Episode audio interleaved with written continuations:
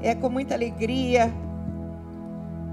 que estou aqui mais uma vez para ministrar a palavra do Senhor. Então abra a sua Bíblia sem demora em Êxodo dois, versículo um. A palavra que o Senhor colocou no meu coração nessa noite, eu sei que grandes coisas Ele vai fazer. Eu sei que profundamente Ele vai falar, porque estamos totalmente à mercê da vontade dEle. Então, que não seja eu, que seja o Espírito Santo de Deus ministrando aos nossos corações. Há uma atmosfera muito gostosa do Espírito Santo de Deus aqui. Quantos podem sentir?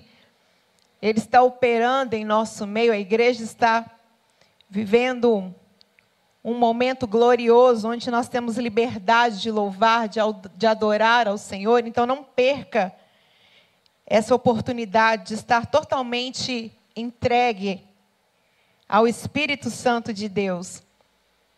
E diz assim a palavra do Senhor: certo homem da tribo de Levi foi tomar por esposa uma descendente também de Levi, a qual concebeu e deu à luz um menino.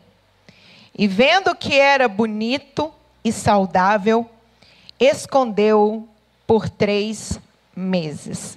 Até aí. Essa história que nós vamos contar, que nós vamos falar hoje, é a história de Arã e Joquebede. Esse menino ao qual nós lemos aqui, que nasceu, que era belo, formoso, foi Moisés.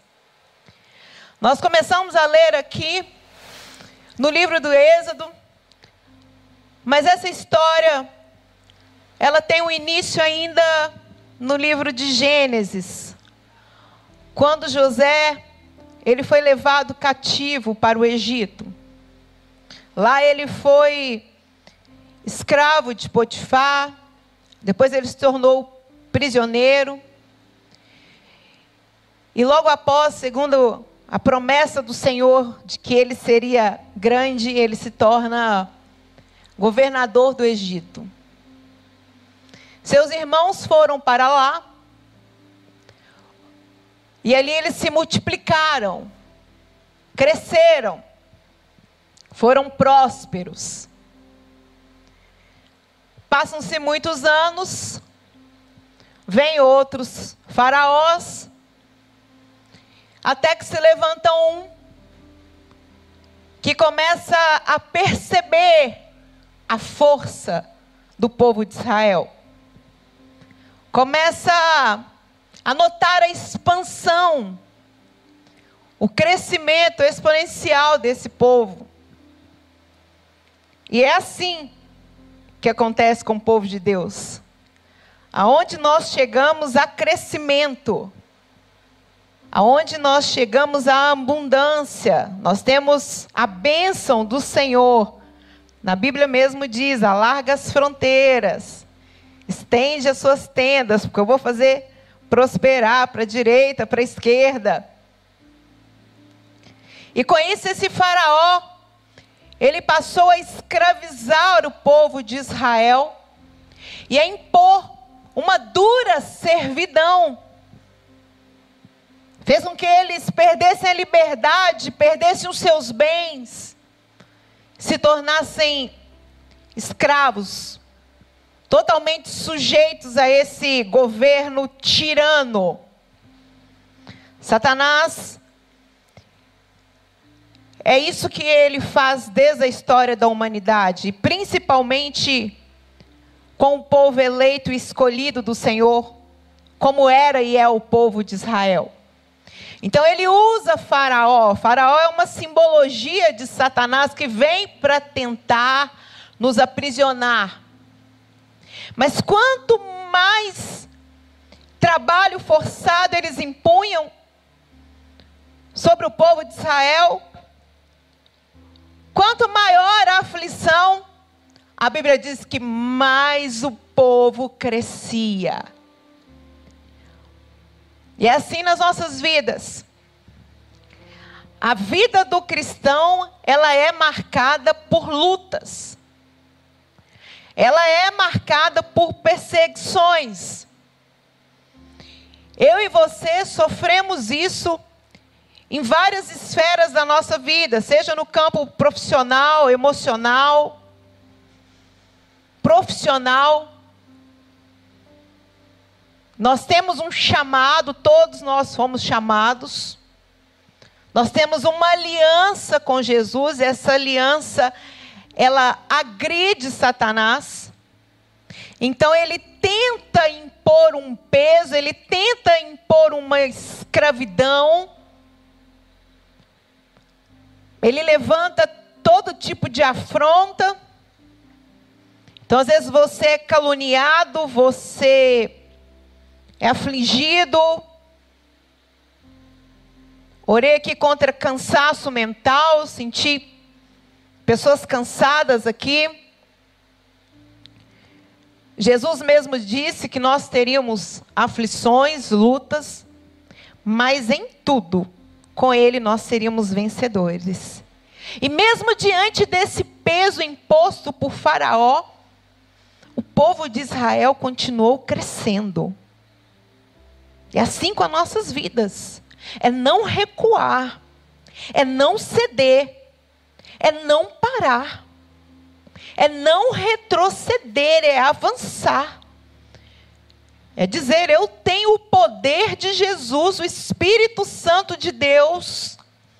Eu vou vencer essa aflição, eu vou vencer esse medo, esse desespero, essa angústia, essa preocupação com o amanhã. Eu vou romper, eu não vou deixar a minha vida parar, por mais que a situação, ela seja contrária ao que eu quero, ao que eu entendo como ideal, eu vou continuar sendo perseverante. E assim, Faraó não conseguiu segurar o crescimento. As coisas pioraram para o povo de Israel. Seus filhos passaram a ser perseguidos. Foi imposto um decreto de morte. Faraó disse, eu quero que quando as crianças nascerem, os meninos, eles sejam assassinados na hora do parto. As parteiras não tiveram coragem de fazer isso. E o povo continuou tendo filhos. E o povo continuou se casando. E o povo continuou se multiplicando e crescendo. Faraó impõe outro decreto de morte. Vamos pegar os meninos e vamos jogar no rio, no rio Nilo. Infestado de crocodilos, sem chance de sobrevivência. Se não morresse afogado, morria comido.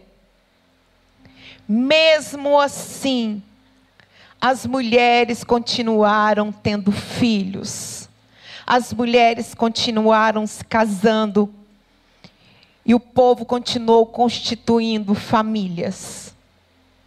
E foi nesse contexto que Joquebede gerou Moisés, num contexto de morte, num contexto de perseguição, num contexto de pura aflição que o povo estava vivendo. Essa mulher teve uma coragem e uma fé muito grande. Ela poderia ter escolhido não ter filhos. Ela poderia, talvez, ter escolhido até mesmo não casar. Mas ela não deixou que uma imposição satânica, que uma imposição das trevas, travassem os planos dela de vida e principalmente os planos do Senhor. Ela pega aquela criança, e eu fico imaginando a dor daquela mulher. ao cuidar daquele filho, ao amamentar, e ao mesmo tempo ter que escondê-lo, ao mesmo tempo ter que guardá-lo. E isso muitas vezes precisa ser feito com os nossos sonhos, os nossos projetos. Existem coisas que a gente não pode expor, existem coisas que a gente não pode falar, porque eles podem ser assassinados, são sonhos, são projetos que Deus coloca no nosso coração. Os nossos filhos, existem jovens casais aqui, eu sou mãe. A gente tem que esconder os nossos filhos, a gente tem que guardá-los. Mas sempre chega a hora de ter que liberar. Chegou num ponto que Joquebede não podia mais esconder a criança, talvez pelo choro. A gente tenta aqui imaginar, são várias situações, uma criança dentro de casa não é fácil de conter, ainda mais debaixo de uma opressão, de um jugo e de dois decretos de morte. E aquela mulher chega numa hora em que ela foi provada. Ela tem que pegar a sua criança e tomar uma decisão. E eu creio que aquela foi a decisão mais difícil da sua vida. Porque na Bíblia diz que ela teve que pegar aquela criança e colocar aquela criança num cesto. Ela pegou aquele cesto, ela passou o betume nele, passou o pinche, uma proteção. Pega a criança, coloca a criança dentro do cesto e põe essa criança no rio Nilo. Só que com um quadro diferente. Ela não joga aquela criança para a morte. Ela entrega aquela criança nas mãos de Deus. Ela fez aquilo com convicção, ela fez aquilo com fé. Ela tinha mais dois filhos, Arão e Miriam. E ela pega Miriam, filha de águia, vira águia, não é verdade? Ela acompanha esse cesto. Acompanha essa criança. Porque eu sei que o Senhor vai dar o livramento. Porque eu sei que o Senhor vai guardá-la. Caso contrário, ela não teria feito isso. As águas, que seriam águas de morte, as águas que eram decreto de Faraó, se tornaram as águas que levaram aquela criança para o livramento. Então eu queria que você entendesse nessa noite, nesses breves minutos que nós temos aqui, que tudo aquilo que a gente entrega para o Senhor, tudo aquilo que a gente coloca nas mãos dEle, Ele nos devolve em forma de milagre. Seus sonhos, seus projetos, sua família, o alvo da sua oração. Ela colocou no rio, como eu disse, como um ato de fé, de coragem, porque ela sabia que o Deus dos exércitos ia cuidar daquela criança. Aquele cesto começa a correr pelas águas, Miriam vai acompanhando, até que ele é preso por um galho, exatamente na hora que a filha de Faraó estava indo se banhar. Coincidência? Não. Hora, lugar marcado por Deus. Quando a serva pega aquele cesto e a princesa pega aquele bebê, ela se afeiçoa por ele. Miriam, sem perder tempo, ela se aproxima e escuta a princesa falando: quem vai cuidar dessa criança para mim? Quem vai dar de mamar? E a filha da águia fala: eu conheço uma mulher que pode fazer isso. A princesa então vai chamá-la, ela corre e chama Joquebede. Sabe o que que acontece? A princesa devolve o filho para a mãe e fala, cuida dele até que ele cresça para que eu venha buscá-lo e ainda por cima eu vou te pagar para que você cuide dele. Sabe o que aconteceu? O Senhor devolveu Moisés para Joquebede. O milagre foi entregue nas mãos dela. Tudo aquilo, tudo aquilo que a gente entrega para o Senhor, guarde isso, Ele nos devolve em forma de milagre. Muito mais do que Joquebede sonhou, ela teve. Ela teve a oportunidade de continuar amamentando o seu filho. Ela teve segurança para fazer isso. Ela teve recurso. Deus proporcionou o recurso para que ela continuasse cuidando e dando do bom e do melhor.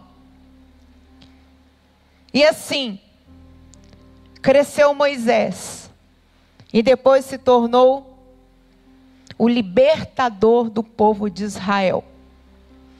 Esse é um dos muitos relatos que poderiam ser contados na Bíblia, porque não foi só Moisés, muitos meninos sobreviveram a essa imposição. Tanto é que quando eles saem do Egito, após Deus os libertar através da vida de Moisés, foram milhares e milhares e milhares de homens que saíram juntos. Se Faraó tivesse tido êxito, a nação teria diminuído, as mulheres não teriam continuado se casando, constituindo família, e as obras do inferno iriam vencer. Mas não existe nada Nada nessa terra que vai prevalecer contra a obra do Senhor. Nada que vai prevalecer contra o povo dele. Você, povo do Senhor, nós somos nação eleita, nação escolhida. Aonde Deus te colocar, através do poder dele, através do Espírito Santo, você vai frutificar, você vai florescer. Quer outro exemplo? Ana. Ana não tinha filhos. Ana era estéril. Ana chorava.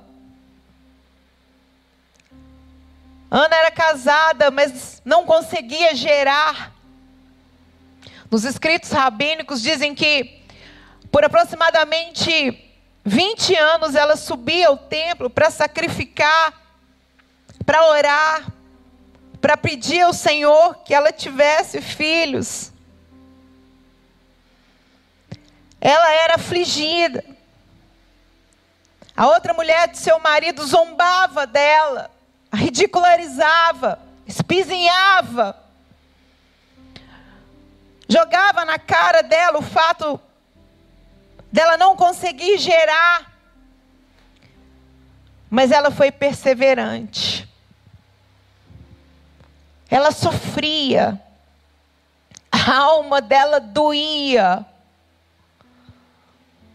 Um dia, ela estava no templo, nos é relatado na Bíblia, que ela chorava tanto, mas tanto, mas tanto,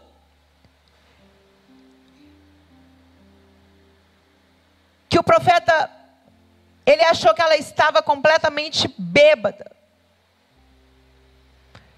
E ele a exortou, ele disse, Você parece uma louca, você está bêbada, saia daqui. Ela disse, não, meu Senhor. O meu coração está aflito. O meu coração está doendo. Porque eu estou pedindo ao Senhor um filho. vinte anos, não são vinte dias. Não são vinte horas, são vinte anos.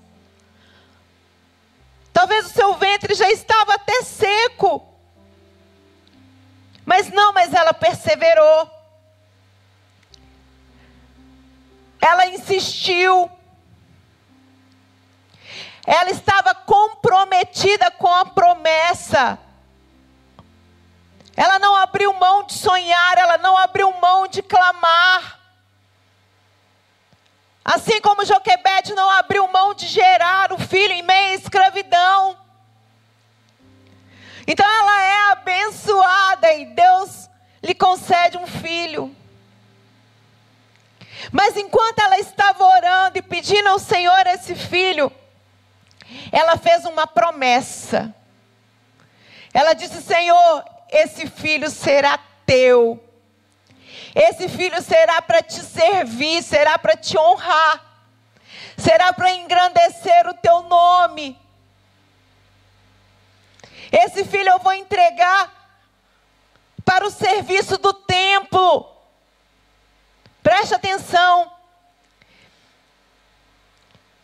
essa mulher entregou para o Senhor Samuel, que se tornou profeta e o último juiz da nação de Israel. Enquanto o povo de Israel estava pedindo um profeta, estava pedindo que nascessem um homem justo, Ana estava orando por um filho e dizendo que iria entregar ele ao Senhor. Então a oração daquela nação e a oração dessa mulher veio de encontro com a vontade de Deus. Ela entregou Samuel para o Senhor. E sabe o que, que Deus fez? Sabe o que, que Deus entregou para ela? Cinco filhos de presente. Cinco milagres. É isso que o Senhor faz. As lutas vêm. As tribulações chegam. O medo, o desespero. A opressão. A angústia. Mas quando nós entregamos para o Senhor, Ele nos devolve em forma de vida, de esperança, de razão para viver, de propósito, de sentido. Eu não sei como está a sua fé hoje, se ela está abalada, mas o Senhor nos quer totalmente comprometidos com Ele, com a palavra dEle. Deus não quer que sejamos apenas espectadores.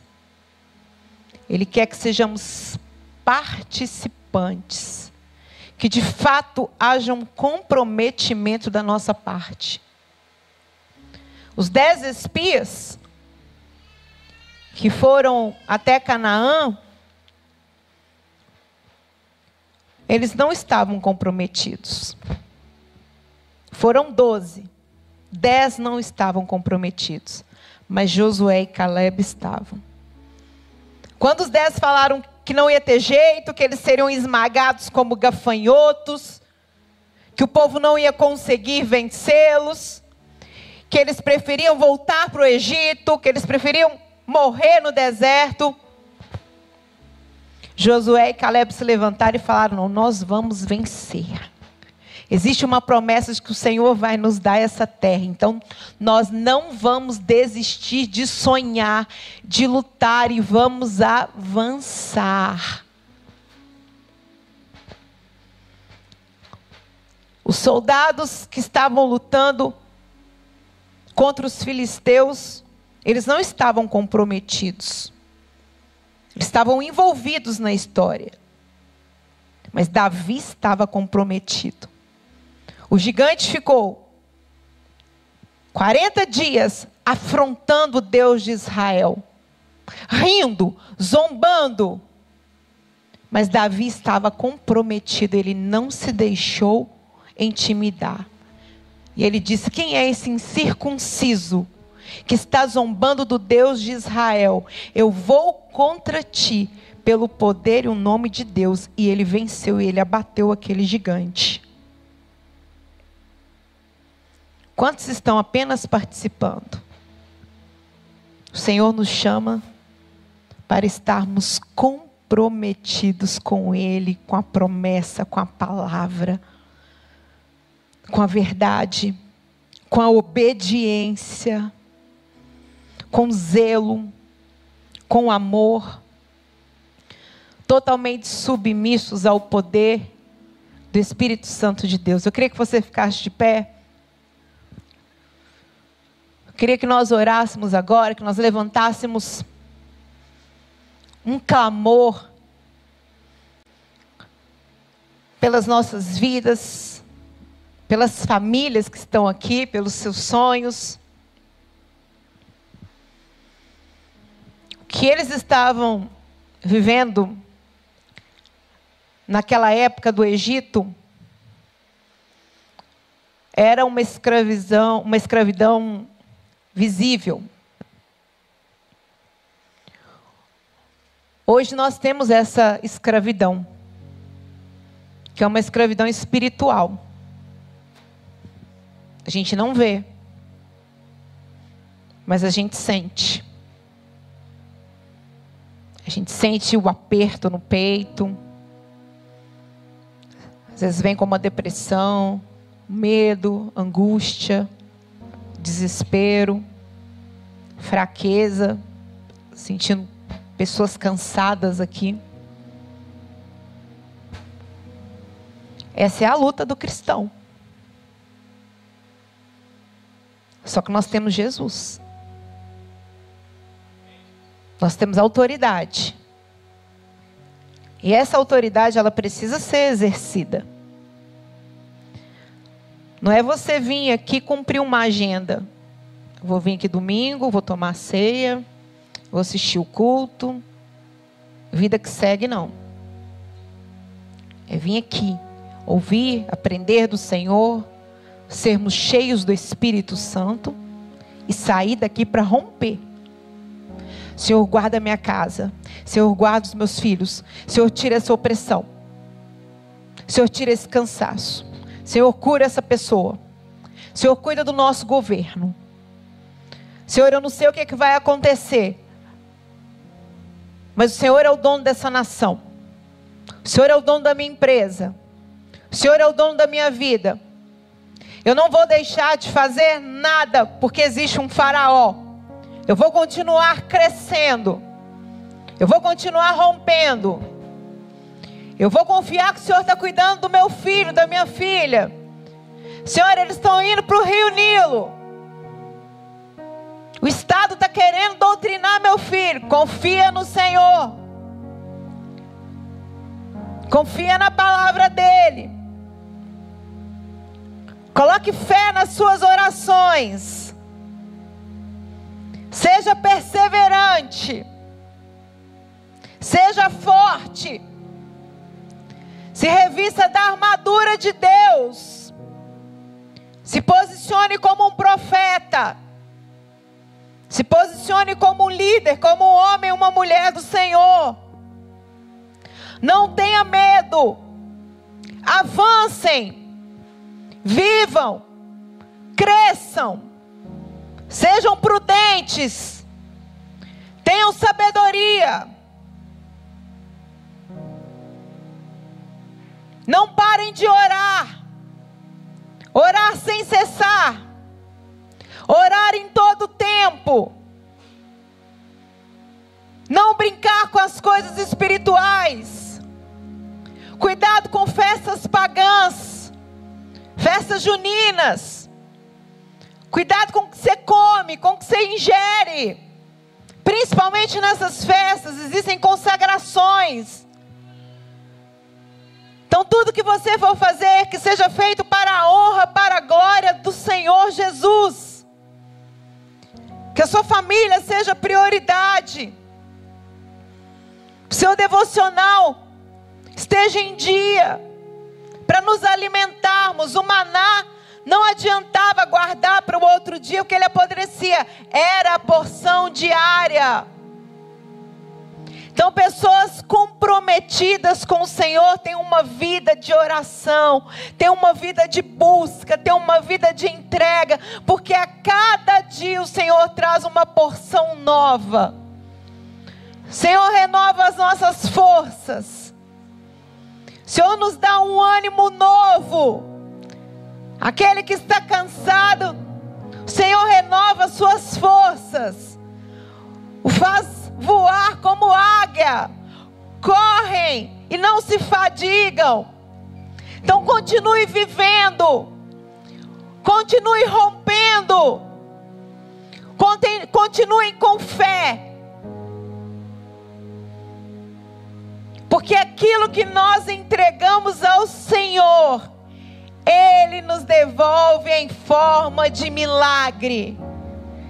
Então eu queria te convidar nessa noite a entregar todos os seus sonhos, todos os seus projetos. Queria te convidar a se entregar para o Senhor, sem ressalva, sem medo, sem se preocupar com quem está ao seu redor. Queria que você curvasse a sua cabeça à noite de ceia. Enquanto o ministério de louvor vai ministrar uma canção, o Espírito Santo de Deus vai te trazer agora aquilo que precisa ser mudado, aquilo que precisa ser consertado, aquilo que precisa ser transformado, e tudo aquilo que você vai se desapegar para entregar ao Senhor e deixar Ele ter o controle, o comando.